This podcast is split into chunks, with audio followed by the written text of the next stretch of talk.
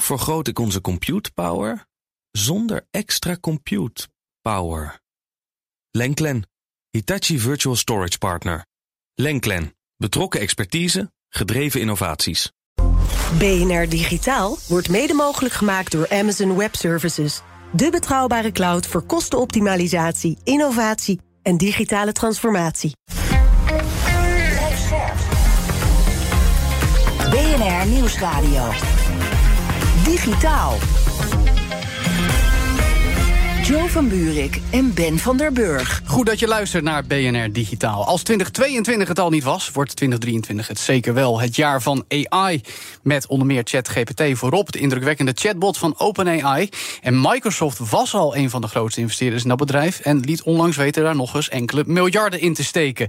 Waar gaat dat toe leiden? Dat hoor je zo meteen. En wat moeten we volgens de Tweede Kamer nou aan met TikTok in ons land? Nu er in de VS steeds meer beperkingen worden opgelegd rond die app voor overheidsmedewerkers medewerkers. Daarover gaan we zo meteen ook praten met een kritisch Kamerlid. Maar eerst Ben van den Burg. Virtual reality, Joe. Precies. Jij hebt gisteren de PlayStation VR 2 opgehad. Ik kreeg een foto van je. En, Ja. en, en, en. Eh, tof. Ja? Eh, ja, eh, en eigenlijk het gevoel wat ik een kleine tien jaar geleden ook had... toen VR opeens weer opkwam, voor het eerst sinds de jaren negentig. Want games voelen gewoon als een natuurlijke match voor virtual reality. Het is een hoop gedoe, je moet investeren in wat technologie... je moet het allemaal aansluiten, maar dan is het wel...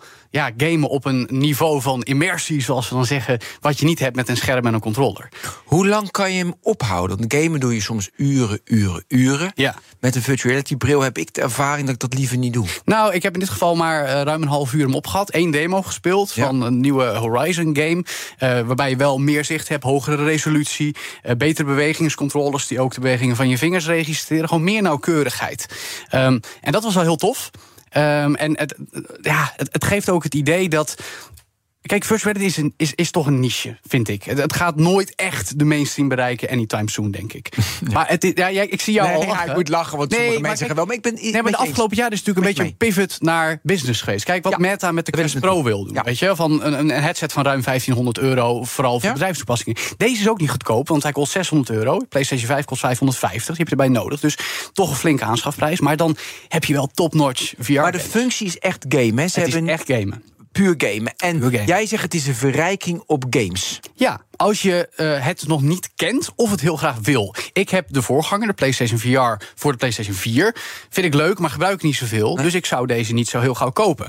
Maar als je het heel graag wil ervaren, omdat je het of nog nooit gedaan hebt... of omdat je het gewoon heel tof vindt... dan moet je deze nieuwe straks gewoon hebben. Hey, en speel jij de Core of the Mountain? Want dat Ja. kwam ik tegen. Klopt. En dan dan moet je- spin-off van de Horizon Games van Guerrilla uit En Amsterdam. dan, en dan moet je dus een, eh, een, een pad bewandelen Ja, door... klimmen. Dat is wel klimmen. interessant met de controllers. Dat je echt je, je vastpakt aan stukken rots en een pijl en boog pakt. En ja, die, die pijl naar je toe trekt en zo. Dus een, een game ontworpen om de, de functionaliteit van een ja, nieuw niveau van VR goed te gebruiken. Maar is er nu een game in ontwikkeling... of al misschien een Core of Mountain... Of the Mountain, als, ik, als iedereen, als die er is, nou, dan gaat net zoals Fortnite. Weet je, dan gaat maar iedereen de Fortnite. killer application bedoel Ja. jij. Nou ja. Ja. dat hangt er vanaf wat Sony PlayStation gaat doen. Maar Want- wat denk jij? Zijn ze daarmee bezig? Nou ja, dat is lastig te zeggen. Er was nog een bericht van Bloomberg deze week dat het aantal eh, verwachte eh, verkopen gehalveerd zou zijn, omdat er niet zoveel pre-orders zijn. Nou, ik hoop dat dat meevalt, want anders dan kun je ook afvragen hoeveel lange termijn sport er is. Maar het is een toffe ervaring. Dus ja. Heel, heel belangrijk. Ja, ja, ja. Hoe groot, hoe, hoeveel gaan ze in de markt pushen? Want het Ik moet gepusht worden. Ze, ze mikken nu op anderhalf miljoen verkochte exemplaren tot aan het voorjaar, als hij eind februari uitkomt. Maar dat is toch niks? Nee, het blijft niche, dat zeg ik al.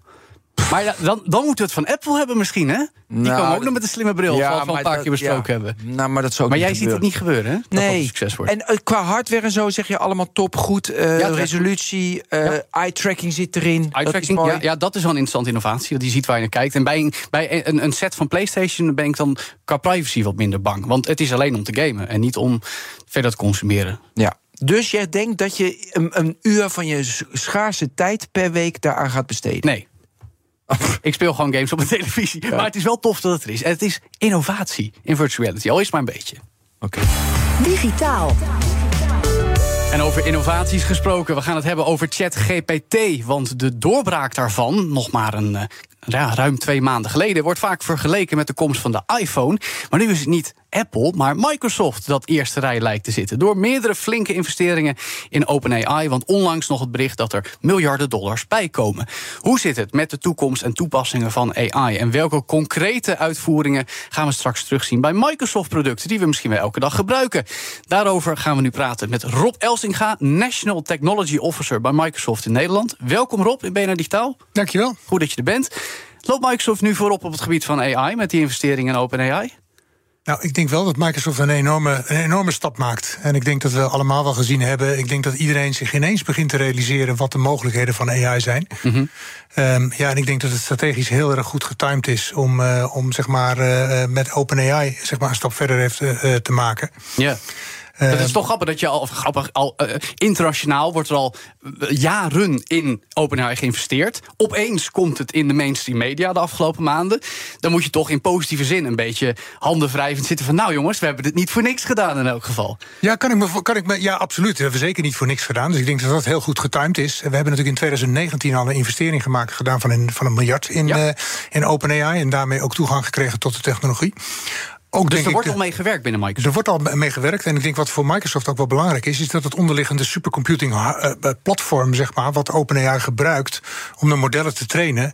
dat dat, dat, dat Microsoft is. Ja. Dus op die manier kunnen wij ook zelf zeg maar, onze, onze, uh, onze research... Uh, ook op dat gebied kunnen we natuurlijk uh, uitbreiden en gebruiken. Daar wil ik graag straks op in. Maar nog één ding over die investering. 10 miljard, waardeer je 29 miljard. Vind jij het een dure investering? Zeg maar een derde. Je, je, je, Ja, wat ik- je- met die 1 miljard, ik denk dat je nu 40, 45 procent hebt van OpenAI, denk ik ongeveer. Nou, ik denk als je nagaat dat. Ik bedoel, in eerste instantie die 10 miljard heb, heb ik nog niet bevestigd gekregen. Dus ik heb, Ah. eh, ik heb het exacte eh, eh, bedrag niet, niet, niet gezien. Ook, de, ook het percentage aandeel, zeg maar, wat we hebben in het bedrijf niet. Maar dat zou best wel Ongeveer, kunnen ongeveer kunnen kloppen. Kijk, ik denk als je, als, je, als je ervan uitgaat dat AI misschien wel het belangrijkste technologieplatform zeg maar, voor de komende jaren gaat worden.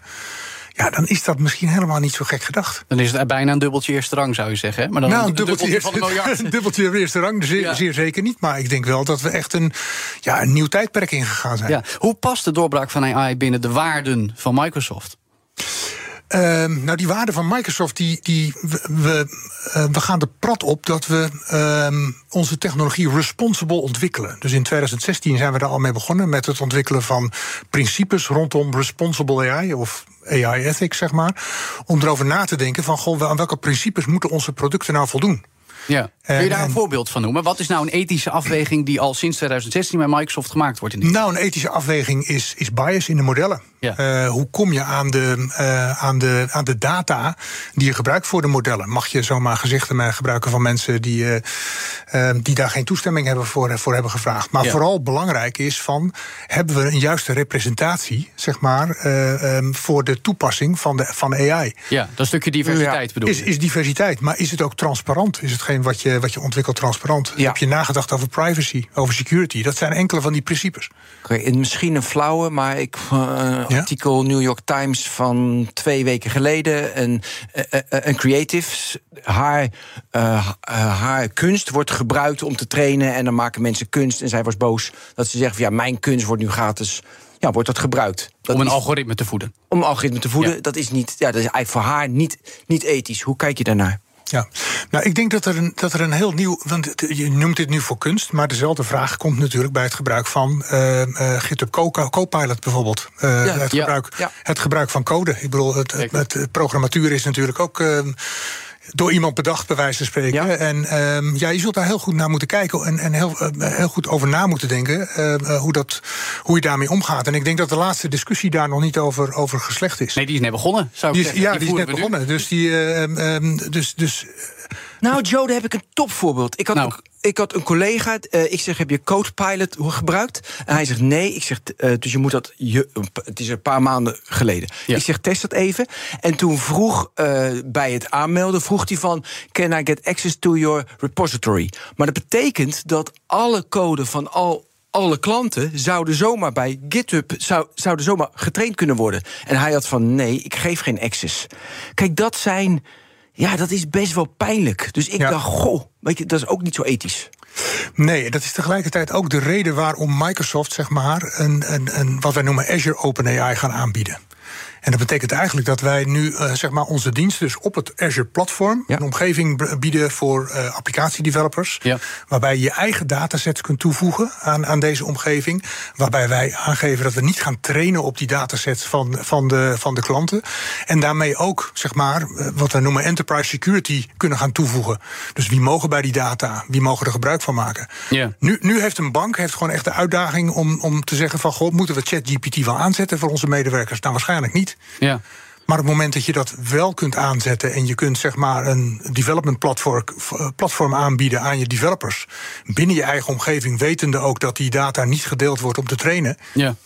Uh, en dat je de applicaties die je ontwikkelt dat ook doet uh, onder, nou, zeg maar onder strenge richtlijnen die voor responsible AI gelden. Ja. Dan heb je natuurlijk veel meer controle over van hoe je, hoe je daarmee omgaat. En dat is eigenlijk de stap die wij willen gaan maken als bedrijf. Het is natuurlijk een beetje paradox, hè? want we weten met AI, als je dat wil trainen, als je dat wil verbeteren, dan moet je de data instoppen. Want dan leert het, dan wordt het beter. Maar je wil dat veilig doen, verantwoord doen, zeg je. Dus eigenlijk afgekaderd. Misschien een partij die zegt: ik wil alleen met mijn eigen data trainen. Maar je, je ontwikkelt sneller als je het met z'n allen doet. Dat, Klopt. Dat, dat, is natuurlijk, dus dat is een hele rare spagaat waar je in zit. Want je wil met z'n allen AI beter maken. Maar dat gaat dus langer duren als we het allemaal in veilige hokjes doen. Klopt, ja. En ik, ik moet zeggen, kijk, de allerbelangrijkste ontwikkeling zit nu. En, en we hebben het vaak over ChatGPT, hè, maar hm. eigenlijk gaat het over de modellen die eronder liggen. Uh, eh, GPT-3. En ja. GPT-3, tenminste toen GPT zeg maar door OpenAI werd ontwikkeld, hadden we anderhalf miljoen uh, parameters volgens mij waarop getraind werd. Ja. Um, uh, dat zijn er inmiddels, uh, inmiddels 175 miljard. En ja. GPT-4 is in ontwikkeling. Ik, zag, ik zag grafiekjes, dat slaat helemaal nergens het, het, is exponentieel. Dus de, de, de kwaliteit zeg maar, van de modellen, van het basismodel, is al is, is, is, is enorm. En, ja, en als je dat kunt, kunt aanvullen met jouw specifieke data, met jouw databronnen die je daaraan toe wil voegen, om daar gebruik van te maken, dan maak je natuurlijk enorme stappen. Dus dat wordt eigenlijk een soort modulaire AI-ontwikkeling, zou ik maar zeggen. Je hebt een soort basis en dan kun je je, je eigen basis op Klopt, ja. Ja. Oké. Ja. En, die, en die basis zo min mogelijk biased, is allemaal de, dus de licenties zijn er af, het is allemaal open, open source, dus dat klopt allemaal. En dan je eigen model. Oké, dat kan. En nog even over 3, 3,5, want er is wat onduidelijkheid over GPT-3 en 3,5. 3,5 was toch dat dialogen zijn getraind? Dat volgens was mij is die. die ja, ja, mij, er zijn een aantal enhancements inderdaad. En daar is onder andere de dialoog aan toegevoegd. Ja, ja. Ja. En dat maakt het natuurlijk zoveel beter. Want uiteindelijk, kijk, en dat is ook de, een beetje het karakter van een, van een language model. Eigenlijk doet dat language model niets anders dan het voorspellen van, de, van, van het volgende woord. Zo simpel, man. En, en, en, en, en, hij maakt zeg maar een aantal, een, aantal opties. En daar kiest hij op basis van, van statistische gegevens eigenlijk de meest, de meest waarschijnlijke van. Ja. Het voordeel is dat je daar hele mooie dingen mee kan doen. En dat je ook vervolgens kan doorvragen. Want hij heeft namelijk heel veel varianten heeft hij voor je doorgerekend. Tegelijkertijd is natuurlijk ook het gevaar dat hij met de, grootst, uh, uh, met de meeste overtuiging. de grootst mogelijke onzin ja, ja, ja. kan bevestigen. Nou, soms geeft hij dat ook eerlijk toe. Dus wat dat betreft uh, ja. zijn die waarden misschien al een beetje vertegenwoordigd, zou ik zeggen. Responsibility. Ik wil heel even met je praten over AI en toepassingen van Microsoft. Maar vooral ook met een evenement wat jullie deze week in de Johan Cruijff Arena organiseren. Empowering Digital Innovation Society heet het. Mooie buzzword. Wat gaat daar gebeuren in het kort?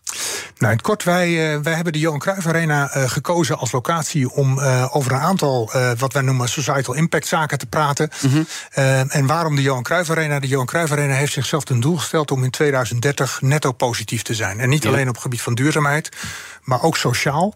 En wij doen al jarenlang hebben wij een, een, een relatie met, met, met de Johan Cruijff Arena, samen met KPMG overigens. En we gaan morgen een partnership verder bespreken hoe wij de Johan Cruijff Arena daarmee gaan helpen.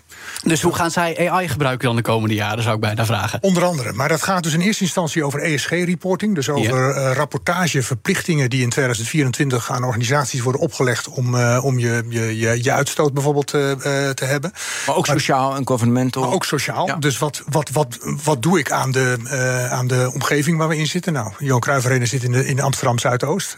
met, met jeugd met een achterstand, met een afstand tot de arbeidsmarkt bijvoorbeeld. Van wat doe je daaraan? Mm -hmm. en, hoe, en hoe gedraag ik me als suppost bijvoorbeeld naar hoe mensen die langskomen? Precies, ja. Ook sociaal. Ja. En, en, en, maar het idee is dus dat zij um, samen met ons een dataplatform gaan bouwen. Mm -hmm. Samen met KPMG ook. Gaan kijken van hoe ziet zo'n net positief platform eruit. Ja. En hoe kunnen we in de toekomst, zeg maar, um, evenementen die daar gaan plaatsvinden. En een mooi voorbeeld daarvan is Coldplay, die in 2023 komt, uh, uh, komt spelen. Ja. Hoe kunnen wij nou aan zo'n organisatie kunnen we laten zien van goh, drie jaar geleden waren jullie hier, toen, toen was dit onze footprint. We hebben deze initiatief genomen. En op dit moment is, is de, de footprint van, van jouw evenement is de, is de helft uh, verminderd, bijvoorbeeld. Ja, precies. En hoe kunnen we vervolgens bijvoorbeeld het gedrag van fans uh, of van voetbalsupporters voor Ajax, hoe kunnen we die beïnvloeden? Bijvoorbeeld door de apps, door ze inzicht te geven in wat hun footprint is op het moment dat ze met z'n tweeën in de auto stappen of misschien alternatieve stappen, ja, alternatieven gebruiken. Dus. Okay. Dus het is doel... een cascaderend effect door dit met de Johan Cruijff Arena te doen... dat de mensen die naar de Johan Cruijff Arena komen... terug meekrijgen van, hé, hey, denk hier eens aan. Precies. Ja, maar als ik dataplatform hoor, denk ik altijd gelijk van... wat is de input van de data? Dus welke, welke data-input heb je allemaal? Nou, uiteindelijk is het de bedoeling dat alle informatie ja, alle. die we hebben. Nou ja, ja, alle informatie. Dus denk even aan de zonnepanelen, aan het, uh, aan het verbruik van, uh, van, uh, van afval. eigenlijk alles wat er in zo'n in zo'n in zo'n stadion gebeurt, zeg maar, dat wil je zoveel mogelijk. Ik als supporter die beweegt door het stadion, dus mijn gedrag, hoe ik beweeg en hoe ik naar Joe kijk. En nou ja, misschien nou, ook ik, ik, ik, ik, denk, ik, denk dat je daar, ik denk dat je daar een stap verder in gaat dan dat nu de ambitie is. Ik denk dat het veel meer gaat over van, oké, okay, hoe kunnen we zorgen dat de leveranciers uh, die, die bier leveren. Uh, um, ja. Hoe kunnen we zorgen dat um, um, de biovergasser die wordt gebruikt? Hoe kunnen ze. Kijk, ideeën die ze nu bijvoorbeeld hebben, is dat ze zeggen: we hebben een hele grote batterij hebben opgesteld om te zorgen dat we geen dieselgeneratoren hoeven te gebruiken. Ja. We gaan zorgen dat de auto's die daar gebruiken, dat die, uh, die daar, daar naartoe komen, die kunnen eventueel elektriciteit terugleveren voor ja. een evenement. Ja, ja. Ja. Dus ze gaan daar heel ver in, maar tegelijkertijd, om te kunnen verbeteren, heb je data nodig. Ja. Uh, en dat platform gaan we met ze bouwen. Maar we gaan ook zorgen dat we eigenlijk samen de standaard gaan neerzetten voor evenementenindustrie. En voor stadions in de wereld. Nou, dat is sowieso mooi. Even terug naar AI, over data ja. gesproken. Want het is best wel een hype aan de gang, hè? Door ChatGPT. Ook al was dat niet de nieuwste uiting van GPT-3. Uh, iedereen heeft het erover. Hoe, hoe ervaren jullie dat bij Microsoft? Nou ja, ik zou bijna zeggen. Niet alleen vaak... maar als een kans, denk ik, toch? nou, ik, ik, ik, ik, ik, uh, ik moet even denken aan Sam Altman, zeg maar, dat is de CEO van, uh, van, uh, van OpenAI. Yeah. Die, die heeft wel gezegd van. Kijk, we spreken al jaren over artificial general intelligence. Ja. En hij definieert dat als zeg maar AI, die jou net zo goed kan helpen als een coworker die remote zeg maar met jou werkt. Ja. En we hebben het er al jaren over. En hij zegt pas nu gaan mensen zich realiseren wat dat betekent. En hoe dichtbij we eigenlijk zijn bij dat punt. En daar heb je best wel verschillende definities voor. Uh, over of we dat dan bereikt hebben. Of het net zo goed is als een mens. Ja. Uh, maar dat punt dat iedereen begint zich dat te realiseren. Nou, we hadden het er net al even over. Binnen een week uh, een miljoen mensen die erop. Op, nou, mijn kinderen hadden daar een, een, dag voor nodig ongeveer. Om dat meteen al toe te gaan passen. Om hun huiswerk te laten maken. Om hun huiswerk te gaan ja, ja. maken. En ik heb ze vervolgens even laten te zien hoe je dan een andere tool hebt om te kijken of, deze, of, deze, of dit stuk in je werkstuk zeg maar, gegenereerd is door AI of niet. Ja, en, nee, dat is toch. Nou, dat was feilloos. Ja, ja, ja, ja. Maar uh, ook uh, om nog wat concreter te worden, uh, eigenlijk in de slipstream van deze hype, zou ik maar zeggen, is ook dan volop het gesprek van nou, Microsoft gaat de, de toepassingen van OpenAI gebruiken voor zijn eigen producten. Weet je, dat kunnen we allebei noemen. Maar de meest opvallende is denk ik wel de zoekmachine, Bing. Want ja. de headlines, elke dag lezen dat Google code rood slaat omdat Microsoft een AI-wapen in Bing kan toevoegen. Gaat dat gebeuren dan? Ik, ik kan daar geen concrete uitspraken over doen. Dat dit uh, uh, zoeken en search zeg maar, significant gaat veranderen, dat mag wel duidelijk zijn. Gewoon meer uh, input. Ik, ik, denk dat, ik denk dat de antwoorden die je hieruit, die je hieruit krijgt... zo direct toepasbaar zijn en in sommige gevallen zoveel beter zijn... dan dat je vier pagina's door moet inclusief uh, uh, advertenties, om zelf je antwoord bij elkaar te, uh, ja. te halen. Nee, maar kijk, bij Google is het natuurlijk ook, als ik daar iets op zoek, dan is het een combinatie van mijn profiel, de SEO, de advertenties die Google erbij laat zien. Dus het is eigenlijk al een, een, een lapjesdeken van resultaten die in de afgelopen 20 jaar ontstaan. Bij Bing zal het ongetwijfeld anders werken, maar je geeft AI een belangrijke prioriteit in de lapjesdeken daar. Toch? Of, of zeg je nee, we gaan het helemaal anders doen? Nou, ik weet niet hoe we het in, in, in, Bing, gaan, uh, uh, in Bing gaan doen. Maar wat je natuurlijk wel ziet, is dat, en je hebt helemaal gelijk.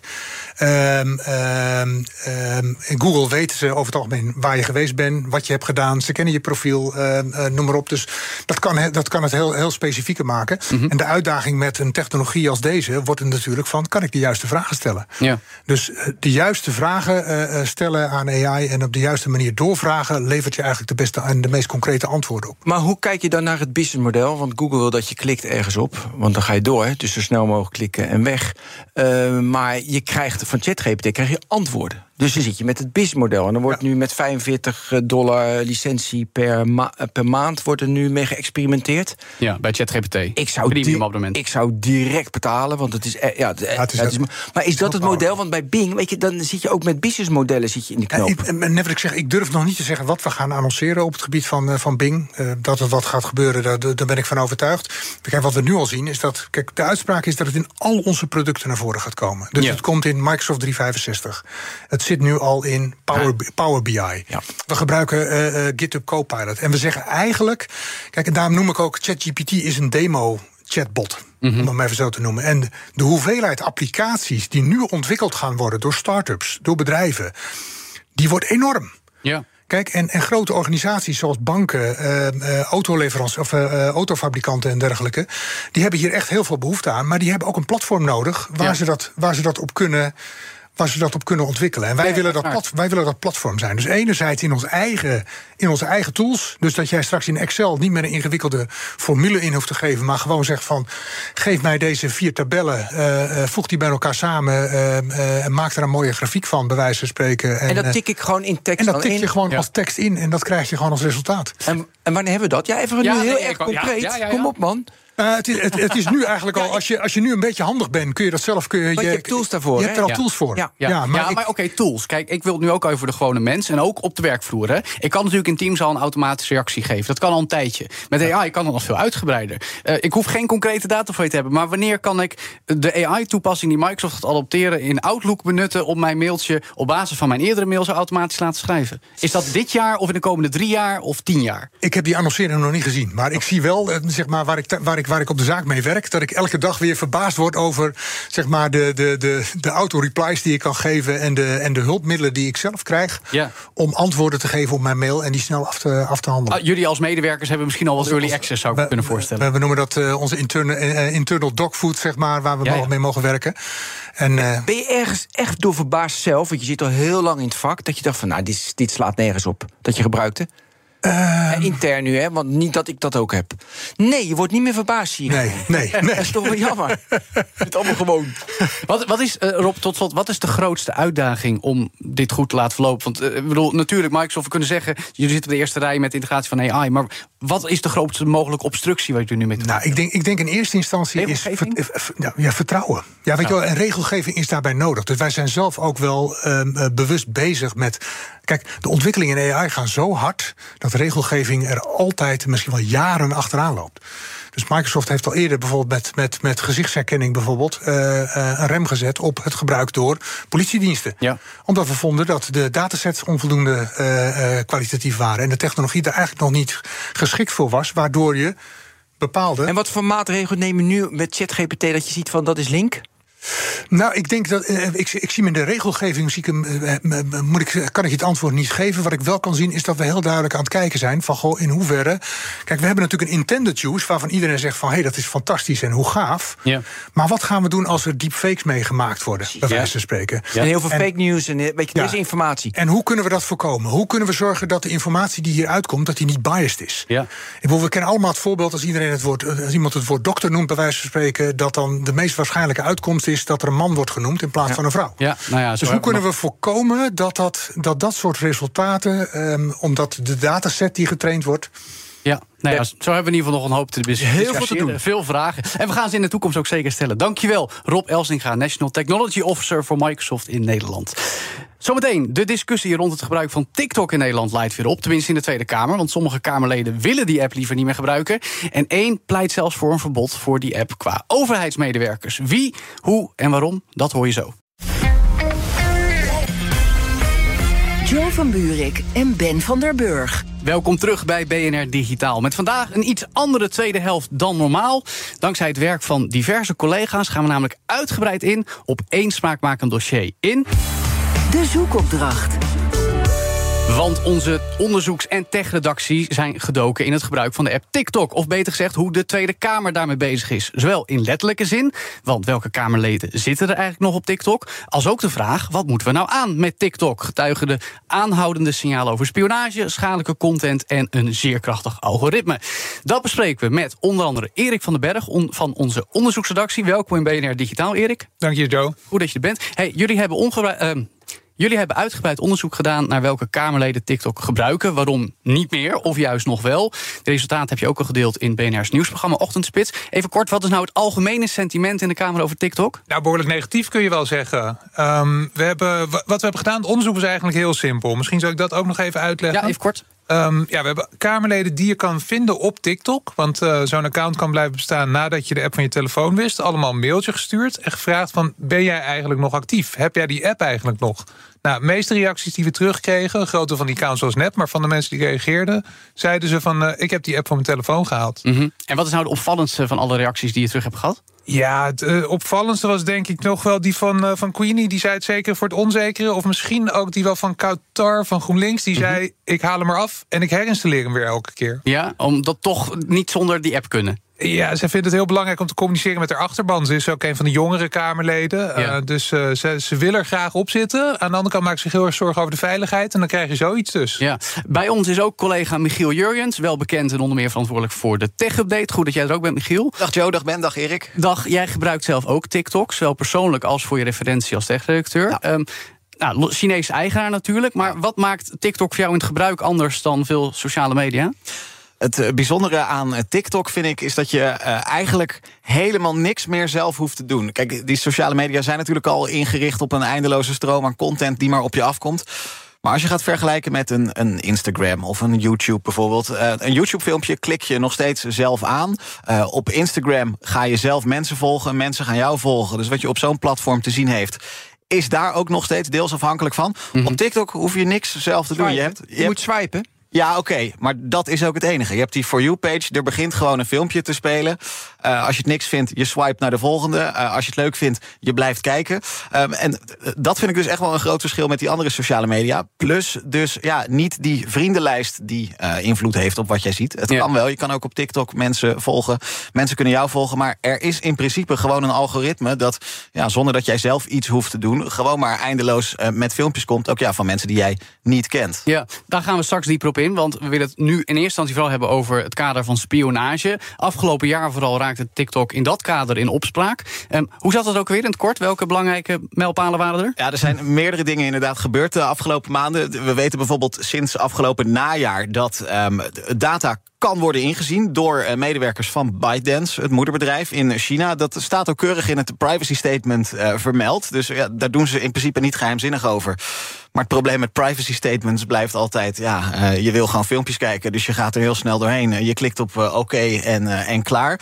Ja, en we weten dat er een geval is geweest van journalisten... van BuzzFeed, van Forbes ook... die ja, dus gevolgd zijn door medewerkers van ByteDance... het moederbedrijf van dat TikTok had dan vooral te maken met, ja, die, die hadden stukken geschreven die niet helemaal in de smaak vielen. En wat ga je dan doen? Nou, je gaat via de TikTok-accounts van die journalisten ga je kijken op welke plekken zijn zij geweest met hun IP-adressen. Om op die manier er misschien dan achter te komen wie de bronnen van die journalisten zijn geweest. Ja, ja. Dat soort dingen kun je doen met TikTok. En wat deden ze daar dan vervolgens mee? Dat weten we niet. Nee, weten nou, in ieder geval reden genoeg niet, om... het gebeurde wel. TikTok heeft er wel wat over gezegd. Hè? Die ja. hebben gezegd dat waren een aantal medewerkers... die gewoon op eigen houtje handelden... en die hebben uh, straf gekregen. Ja, ja. die zijn die Disciplinary zijn measures. Ja. Precies, ja, dat is het statement ook van. Maar goed, alles bij elkaar reden genoeg om daarover door te praten... met een Tweede Kamerlid... die ook ongetwijfeld een sterke mening heeft over TikTok. Dus bij ons is ook Hint Dekker Abdulaziz van D66... nu bij ons vanuit de BNR-studio in Den Haag. Mevrouw Dekker Abdulaziz, welkom. Ja, dankjewel. Om even met de deur in huis te vallen, hè, moeten we TikTok gaan bestempelen als gevaarlijk met z'n allen? Ik denk, ik denk, dat we genoeg reden hebben om dat, uh, om dat te doen. Uh, in ieder geval hebben we uh, best wel veel signalen inmiddels dat er een risico bestaat. dus ik zou zeggen, in ieder geval riskant. Ja, bent u zelf eigenlijk actief op TikTok geweest of nog steeds? Ik behoor tot oudere generatie, geloof ik. In ieder geval vergeleken met Kouter en Queenie. Ik ben nooit op TikTok geweest. Uh, en ik heb uh, mijn kinderen ook verboden om op TikTok te gaan. Maar dat was eigenlijk al. Uh, en hoe, dus hoe krijgt u de kennis over TikTok? Uh, nou ja, via via. Je kunt erover lezen natuurlijk. En ja. je ziet natuurlijk de filmpjes van TikTok zie je ook, uh, ook op YouTube. En ik heb natuurlijk kinderen die dan ook die die filmpjes zien via de telefoontjes van Ja. hun vrienden, et cetera. Dus Ja. zo krijg je wel. Nou ja, ik mee. kom erop, want volgens mij moet je altijd kijken naar functies van een product. En de functie is aan de ene kant een creative die iets maakt voor TikTok, hartstikke mooi. De tweede is dat wij scrollen, dat we kijken. Dus de functie is enjoyment, dat je het fijn vindt of, eh, of, of informatie. Maar de derde functie is natuurlijk dat je ergens iets van leert. Kijk, ik heb een fake account op TikTok. Waarom? Ik wil leren wat TikTok doet. Want dan snap je pas wat echt Ja. is en of het gevaarlijk is niet. En ik vind dat we te weinig onderscheid maken, ook politici, tussen deze drie verschillende functies. Ja. Soms moet je ook gewoon een leerfunctie hebben. En dan kan je zeggen, we moeten het verbieden. Het mag niet. Maar ga dan naar een andere functie toe. Ja, maar waar ik ook naartoe wil, Erik, zijn er eigenlijk richtlijnen voor Kamerleden om wel of niet op TikTok te zitten? Nee, en dat is maar goed ook. ehm, want in democratie zou dat een beetje raar zijn... als je sociale media gebruik zou gaan verbieden voor Kamerleden. Eh, Kamerleden mogen in principe doen wat ze willen. Ja. En kijk, natuurlijk staat dat op gespannen voet met eh, veiligheid. Want Kamerleden hebben ook vaak toegang tot informatie... die, eh, die jij en ik niet hebben. Denk aan eh, eh, de commissie Stiekem bijvoorbeeld. Misschien weten die ook wel allemaal dingen over TikTok die wij niet weten. Ehm, maar wat de Kamer daartegen doet, is... die hebben een soort beveiligde eh, app op de telefoon staan. Die is dan apart van, eh, van de andere dingen. Dus op die manier kunnen ze, zeggen ze zelf... veilig kamerinformatie accessen zonder dat dat problemen oplevert. Ja. En geldt het alleen voor mensen in de Kamer of ook voor het kabinet en voor hoge ambtenaren? Eh, daar gelden andere regels voor. Ambtenaren kan je wel degelijk regels eh, opleggen op dit gebied. als Maar je ze mogen wil. het nog gebruiken. Op het moment wel, ja. Ja. Mevrouw Dekker Abdulaziz, gezien al die recente ontwikkelingen, hè, wat, wat moeten we nou aan met het beleid rond het gebruik van TikTok, juist voor hoge ambtenaren? Nou, ik ga eerst even terug naar u roept maar zomaar om te verbieden. Eh, dat heb ik nooit geroepen. Dus dat wilde ik even corrigeren eerst.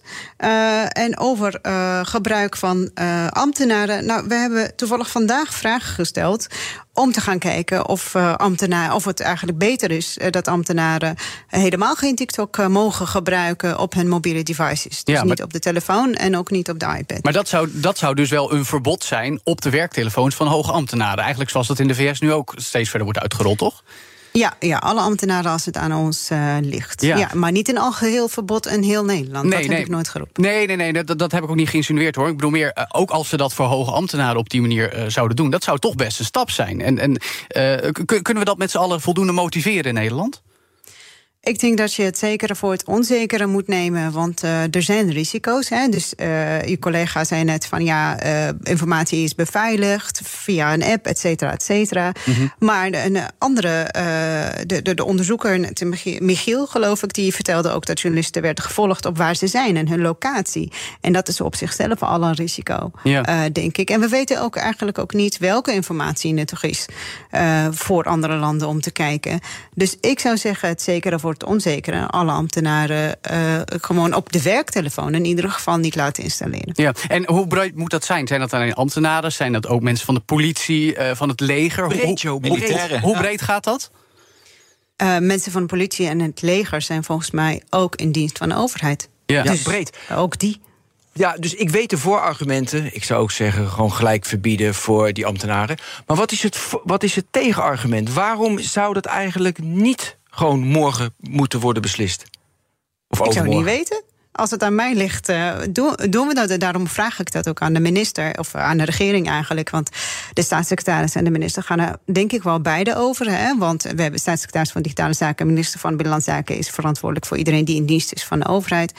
Ehm, dus daarom eh, stel ik deze vragen. Ja, dat is ook interessant, want eh, eh, eerder hadden we ook eh, in de BNR-ochtenduitzending... eh, VVD-Kamerlid Queenie Rijkowski. En zij zei het volgende over dit dossier. Ik wil eerst zeker weten ehm, wat kan die app nou precies en dan pas naar dit soort beslissingen gaan kijken. En Er wordt nu ook al onderzoek gedaan door de eerste privacywaakhond. Eh, binnenkort, ik ga met een aantal andere partijen, gaan we ook een expertsessie organiseren over eh, wat, wat doen dit soort apps eigenlijk voor de mentale gezondheid van jongeren. Dus ik ben nu vooral eh, informatie aan het verzamelen, mezelf even goed aan het laten informeren en dan ga ik kijken naar, eh, naar maatregelen. Ja, een hoop dingen bij elkaar. Maar mevrouw Rijkowski zegt dus... we willen eerst weten hoeveel data precies verzameld wordt... Europese onderzoeken afwachten. Dat klinkt alsof het nog wel lang gaat duren. Moeten we dan maar gewoon geduld hebben met z'n allen?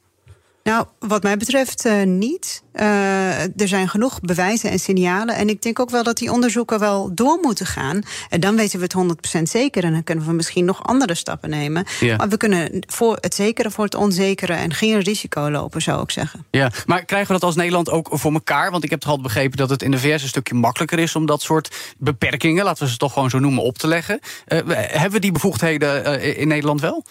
Nou, we kunnen in Nederland wel meer van elkaar krijgen dan we ons credit geven eigenlijk. In de VS kunnen ze heel veel. Zoals echt uh, zeggen dat, uh, dat alle data van TikTok uh, in de VS opgeslagen kan worden. Nou, dat kan je beter Europees regelen. Maar we gaan regelmatig in gesprek hè, met grote partijen zoals Google en Microsoft voor betere voorwaarden. Dus waarom niet ook met TikTok, en dat hebben we eerder gevraagd in het najaar, om een gesprek te gaan om een, bijvoorbeeld een minder verslavende variant op de markt te brengen ja. voor kinderen. Dus dat is er één. En als, als het gaat om de veiligheid van, van overheidsinformatie en onze ambtenaren, dat kunnen we dan zelf voor regelen. Ja, dus de data staat nu opgeslagen in Amerika en in Virginia en in Singapore. Dat zijn de twee landen waar het nu staat bij Oracle. Um, dus Europa. Dus u gaat ook voorstellen dat het gewoon letterlijk in een datacenter in Europa komt. Dat, uh, dat wou ik niet voorstellen, maar dan zou ik ja, ook zo, ik sta daar positief tegenover, laat ik het zo zeggen. Om te zeggen, in Europa. Er zijn nog gesprekken geweest, toch? Tussen de, de staatssecretaris, ook van uw partij en TikTok. Uh, waar, ging, waar ging dat dan over? Over targeting, dataopslag? Wat zijn onderwerpen die daar te sprake zijn gekomen? Dat is een hele goede vraag. Uh, wij hebben deze vragen gesteld. en deze vragen zijn volgens mij ook wel beantwoord. Maar de inhoud van zo'n gesprek, daar, dat, daar, wij zitten er niet bij. Dus mhm. dat kunt u beter aan haar vragen. Of aan TikTok. Joe van Buurik en Ben van der Burg. Ja, over TikTok, daar praten we over door. Want volgens de nieuwste cijfers van Newcom, onlangs nog bekendgemaakt, wordt die app nu door zo'n 4 miljoen Nederlanders gebruikt. Een stijging van 34% naar vorig jaar. En ja, wat moeten we dan met TikTok gezien die zorgen over spionage en wellicht ook andere motivaties? Dat bespreken we met D66-Kamerlid Hint Dekker Abdulaziz. Evenals collega's Erik van den Berg van de onderzoeksredactie en techredacteur Michiel Jurjens. Michiel, nog even terug naar jou. Uh, mede uh, dat uh, TikTok zo populair is, en misschien ook wel gevaarlijk, is dat krachtige algoritme waar je al naar verwees. Ja. Constant filmpjes blijven blijven tonen... waarvan je misschien niet eens wist dat je ze wilde hebben. Um, kun je beschrijven welke uitwerking dat op jou heeft als uh, NS1? ja, nee, dat is echt heel interessant. Het is echt een algoritme dat, tenminste, dat is het gevoel dat ik erbij krijg. Het, het probeert mij te leren kennen. Het probeert erachter te komen uh, waar ik op aansla, waar ik langer naar blijf kijken, uh, waardoor ik ga doorswipen en ook advertenties zie. Dat is uiteindelijk hoe het werkt, zo'n social media platform.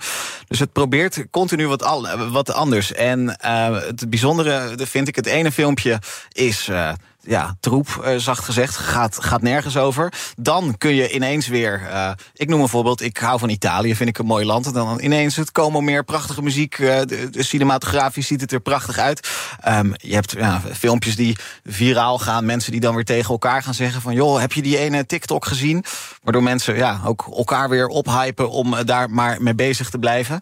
Um, en het is ook ongemakkelijk af en toe. Dat is ook een gevoel wat je erbij kunt krijgen. Waarom? Ja confronteert me met jezelf. Ja. Ik krijg een oude dikke man van 40 zien die grapjes maakt over bier de hele tijd. Ja, ja. ja, ja alsof of, een spiegel voorhoudt die je niet kent. Of uh, ik krijg bijvoorbeeld uh, een blond meisje van 21 te zien die een dansje aan het doen is. Ja. Waarom vind je dat nou interessant? Nee, ja, maar of, nou ja, dat, vind ik, dat vind ik interessant. Dat is ook wel zo. Maar ja. ja dat algoritme heeft dat ook door op een gegeven moment. Maar goed, dat is één ding. Naast het spionage-ding, een krachtig algoritme. En daarnaast ook nog, dat heb je natuurlijk bij meerdere social media, de, de risico's dat je schadelijke content te zien krijgt. Zeker als je minderjarig bent. Ja.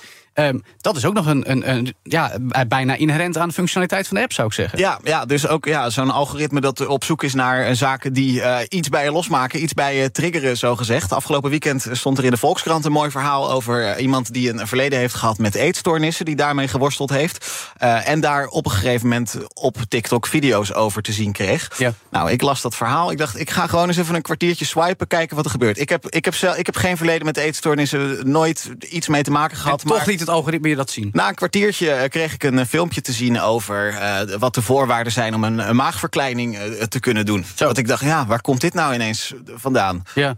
Uh, fascinerend. Maar ja, de andere zaken niet eens per se illegaal, maar waar je vraagtekens bij kunt hebben. ruzies, vechtpartijen, weet je wel, dat ja. soort filmpjes. ik kan prima oordelen dat dat niet normaal is. maar ja, ik denk dan ook aan kinderen van een jaar of 9, 10, 11, 12, die ja. continu dit soort dingen te Vanaf 13 15 jaar hè, is het. Die officieel. Nuance moet je even ja, geven. ja. Ja, Maar, officieel. dat zijn dus Officieel, precies. Vraagtekens. Mevrouw Dekker Abdulaziz, we hebben het net over spionage gehad. We hebben het nu over krachtig algoritme en dus het risico op schadelijke content. Eh, Er is nog een veel bredere discussie nodig, juist ook in de Tweede Kamer zou ik zeggen.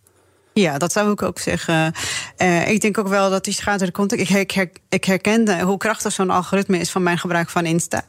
ik hou van koken en ik krijg ineens allemaal filmpjes Ja. van allerlei bakdingen. Maar goed, eh, dus ik herken dat eh, wel. Ehm, verslavendheid van zo'n algoritme is, een, een, is natuurlijk een punt van zorg bij TikTok, maar ook een punt van zorg van allerlei andere Ja. social media. Dat is iets waar je kinderen van moet beschermen. En ja, we lachten net allemaal op die vanaf 13 jaar. Ja, dat kun je, dat kun je in je voorwaarden zetten. Maar kinderen zijn ook niet gek. Die kunnen hun geboortedatum gewoon veranderen als we even niet kijken. Ja. Dus eh, dat is eh, zeker een punt van zorg. En dat zou, er is ook binnenkort een hoorzitting eh, met TikTok, onder andere Ja. over allerlei issues. Dus niet alleen spionage, maar ook gewoon de verslavendheid daarvan. Van Ja, dus dan wordt, de kinderen. dan wordt TikTok toch een beetje op het matje geroepen, proef ik. Ja, dat hoop ik. Ja, maar wat ze dan doen. Nee, ja, maar we gaan in gesprek. Wat je bij heel, veel, bij heel veel social media bedrijven hoort en ziet, is dat ze dan beloven en weer beter en een klein stapje. Weet je, en dan uiteindelijk blijft het nog steeds zo. Want Instagram is nog steeds verslavend. En ook, ik hoor van TikTok, eh, ook alleen maar beloftes. Maar het blijft zo. Dus er moet toch iets. Hè? En we hebben natuurlijk, we krijgen, de, we krijgen de Digital Service Act en we hebben de AI Act die eraan komt. Maar dat duurt ook weer lang. Maar we moeten denk ik toch wel iets doen. Ik, ik ga iets heel ongebruikelijks doen. Eens. En, Ja, Erik? En eh, toch de, de Tweede Kamer een compliment eh, hierin geven. Want als we kijken naar de discussie hoe dit liep eh, met, eh, met Facebook... Daar, dat ging gewoon heel traag. En daar eh, inderdaad was het de hele tijd een inhaalrace. En je ziet nu dat er gewoon toch wel vanuit Europa veel feller gereageerd wordt. En dat eh, sommige mensen zeggen, ja, dat komt omdat het een Chinees bedrijf is. Maar dat komt ook gewoon omdat we geleerd hebben van de lessen uit het verleden. Ja. Dus ze, Ja. worden, ze worden harder aangepakt. Ja, er zit Zeker een verstelling weten. in, dat klopt. Ja, mevrouw, Ja, Abdullah- ja, mevrouw Dekker, Abdulaziz. Ehm, Eh, ja. Ja, wat, wat ik dan eh, toch een beetje afvraag, hè, maar dat is een gevoel dat me bekruipt. Afgelopen november zei uw collega Don Seder van ChristenUnie nog... misschien moet het toch een totaal verbod opleggen. U zei net als eerste, nou, zover wil ik niet gaan. Maar, maar waarom niet?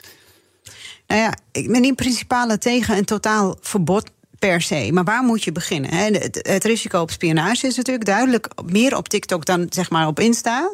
Eh, op de verslavendheid kun je, niet, eh, kun je niet dingen verbieden, want dan kan je bijna alle social media verbieden. Ja. En eh, op dat risico, ja, volgens. Volgens mij is dat juridisch gewoon heel erg lastig. Dus ik ben niet principieel tegen. Maar ik denk dat het praktisch best wel heel moeilijk is. Daarnaast, het is natuurlijk een pleister plakken. Want vandaag is het TikTok, morgen is het een andere app. Ja. Dus je moet eigenlijk meer reguleren zodra, zo, eh, zodat ehm, nou ja, social media, eh, verantwoorde social media komt in plaats van verslavende en met spionagerisico's. Dan dat je gewoon één app verbiedt en vervolgens komt er morgen een andere app. Ja, wat daar misschien ook een beetje aan onhevig is, is het feit dat dus ook uit de cijfers blijkt dat weer 34% meer Nederlanders op TikTok zijn gegaan. En wat u zegt, er kan morgen of volgend jaar een nieuwe TikTok opstaan. Die zal waarschijnlijk ook komen op enig moment. Ehm, maar hoe overtuigen we onze landgenoten ervan dat dat soort apps gewoon geen goed idee zijn? Of dat je daar in ieder geval verstandig mee om moet gaan? Hoe, hoe, hoe kunnen we dat doen? Nou, ik denk dat je in eerste instantie de verantwoordelijkheid niet bij de gebruikers moet neerleggen. Maar de verantwoordelijkheid is bij, eh, bij dat bedrijf zelf. Eh, dus je moet, zoals ze dat in China doen bijvoorbeeld, hè, voor kinderen een andere variant van de app op de markt brengen. Die bijvoorbeeld maximaal 40 minuten gebruik per dag is. Hè, en en eh, zelfs eh, eh, een andere algoritme en een andere content. Dan dat je zegt tegen een negenjarige: het is jouw verantwoordelijkheid dat je verantwoord moet omgaan met social media en verslavende apps. Ja. Dus ik denk niet dat we onze landgenoten kunnen overtuigen om zomaar die app van hun, van hun telefoon weg te halen. Hooguit mijn collega Kamerleden, dat zou ik zeggen. Ja. Maar, maar, maar wel bedrijven als TikTok en andere social media in ieder geval Ja. ehm, hun verantwoordelijkheid laten nemen. Maar op een ironische manier hoor ik dan ook een beetje, en daar kan ik zelf ook toe komen, dat we misschien een beetje een voorbeeld aan de Chinese overheid moeten nemen, die ook zegt van nou, kinderen moeten beschermd worden tegen zichzelf met dat soort apps. Ja, ik, ik zou zeggen niet een, een voorbeeld aan Chinese overheden. Maar het is, eh, het is natuurlijk gewoon een taak van de overheid om kinderen te beschermen. Klopt. Maar Dus, volgens mij eh, is het laten wel... we dat doen. Zeker, en dat, en dat is uw taak. Maar volgens mij is het wel en, en, en, en. Want we moeten ook digitale geletterdheid bij jongeren en bij mensen moeten we ook vergroten. En u moet die wetten maken. We moeten meer innovatie stimuleren dat er alternatieven komen. En ook de adverteerders, want daar moeten we het ook over hebben, Joe. Er moet ook een, een eh, moreel appel komen op adverteerders... dat het in je hele ESG-doelstellingen niet past... dat je op TikTok adverteert. En je bent gewoon out of business als je op TikTok adverteert als bedrijf. Moeten we daar ook niet meer aan doen? Facebook heeft een keer, dacht ik, een eh, advertentiestop gehad. En dat heeft wel geteld een, een maand geduurd. Ja, maar dus precies. Dus eh, allemaal boot op hun hoofd. Het blijkt toch moeilijk. Eh, het, het geld stroomt er toch heen. Eh, mensen willen toch hun publiek bereiken. Het enige wat misschien gebeurt is dat de prijs dan wat omlaag gaat. Je kan niet een volledige advertentie- adverteerdersboycott organiseren. Dat is gewoon heel moeilijk. Wat mij Ja? op TikTok wel heel erg opvalt als we het over adverteren hebben, is dat het veel eh, onconventioneler is dan op andere sociale media wat je op TikTok ziet. Ik ging net eh, even gewoon door Instagram kijken. Wat kom ik daar nou tegen? Nou, het Financiële Dagblad, Philips, Specsavers, een eh, recycle-platform. Dat kreeg ik op Instagram te zien. Toen ging ik even op TikTok kijken. Bekende merken zie je sowieso niet. Eh, ik kreeg een, een, een spaarprogramma voor korting door enquêtes in te vullen op een website ergens. Heel veel eh, reclames over. Ja, eh, wil jij ook lekker de hele dag in Dubai zitten en vanaf je laptop heel veel geld verdienen? Heerlijk. Uitgelegd door een foute gast in een veel te strak precies. colbertje. Ja, ja, ja, ja, ja. Dat, dat, ja, ik snap wel, ja, een shady moet je niet hebben. Ja. Maar ja, we Ze- hebben ze miljoenen, we een- hebben Dus die miljoenen mensen die longtail pakken ze erg. Ja? Ze hebben nog maar een paar jaar volgens mij überhaupt een salesoperatie in Nederland. Dus dat dat zich nog moet ontwikkelen, dat is een feit. Ja. Eén ding wat ik heel interessant Ja? vond, wat Hint eh, eh, net zei, of mevrouw eh eh, Dekker op de Laziz moet ik natuurlijk zeggen, Ja. ehm, was dat we burgers eh, eigenlijk een beetje in bescherming moeten nemen. En je ziet dan dat de discussie best wel verschoven is. Want het is nog maar een paar jaar geleden dat eh, minister Ollongren, eh, toen er een hele desinformatiediscussie speelde op eh, sociale media, echt puur inzette op burgers opleiden. Ja. Dus toen was het onderwijs, onderwijs, onderwijs. Ja. En dat is, ja, D66 is natuurlijk ook een beetje een, een liberale partij. Eh, de- dat is dan snel het eh, wapen waarna gegrepen wordt. Die willen niet, eh, denk ik, burgers dwingen. Maar in, in deze discussie zie je gewoon dat het toch ook een beetje nodig is. Ja. Mensen kunnen niet uit zichzelf helemaal verantwoord omgaan met sociale media. Dat Ja. blijkt vaak. Mevrouw Dek Abdulaziz, nog een laatste ding. hè. Eh, ik begrijp ook dat Rijksoverheid dus niet meer adverteert op TikTok. Bedrijven doen dat dus nog wel. Wat voor bedrijven dan ook, zoals misschien al zegt. Ja, iets Maar- kleinere bedrijfjes, ja. Ja, moeten we ook een beetje kijken naar de maatschappelijke verantwoordelijkheid... en, en bedrijven er misschien een beetje op aankijken... als ze wel op TikTok willen adverteren, of, of is dat niet nodig? Ik denk dat het als geheel misschien. Ja, maar ik denk dat, dat je als overheid niet eh, moet gaan eh, bemoeien met adverteerbeleid van verschillende bedrijven in je land. Dat lijkt me wel echt heel ver gaan. Daar heb ik dan eh, als sociaal-liberaal wel moeite mee.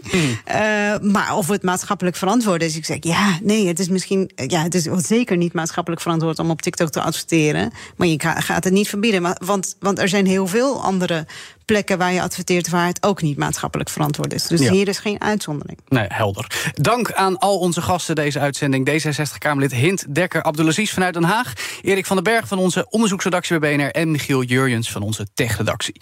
Tot zover BNR Digitaal. Altijd te beluisteren via podcastplatforms. Abonneer je daar ook op BNR Digitaal en via bnr.nl en de app. Daar vind je ook andere podcasts, zoals de Tech Update... All in the Game, over videogames en de technoloog met Ben. Deze week over, notabene... Fantastisch, ja, ICT bij de overheid. Notabene. Fantastisch verhaal met Bert Hubert. Ja, nou, luister dat dus ook vooral bij de technoloog. En komende woensdag weer een nieuwe BNR Digitaal. Dus zeg ik tot volgende week. Dag. BNR Digitaal wordt mede mogelijk gemaakt door Amazon Web Services. De betrouwbare cloud voor kostenoptimalisatie, innovatie en digitale transformatie. Hoe vergroot ik onze compute power zonder extra compute power? Lenklen, Hitachi Virtual Storage Partner. Lenklen, betrokken expertise, gedreven innovaties.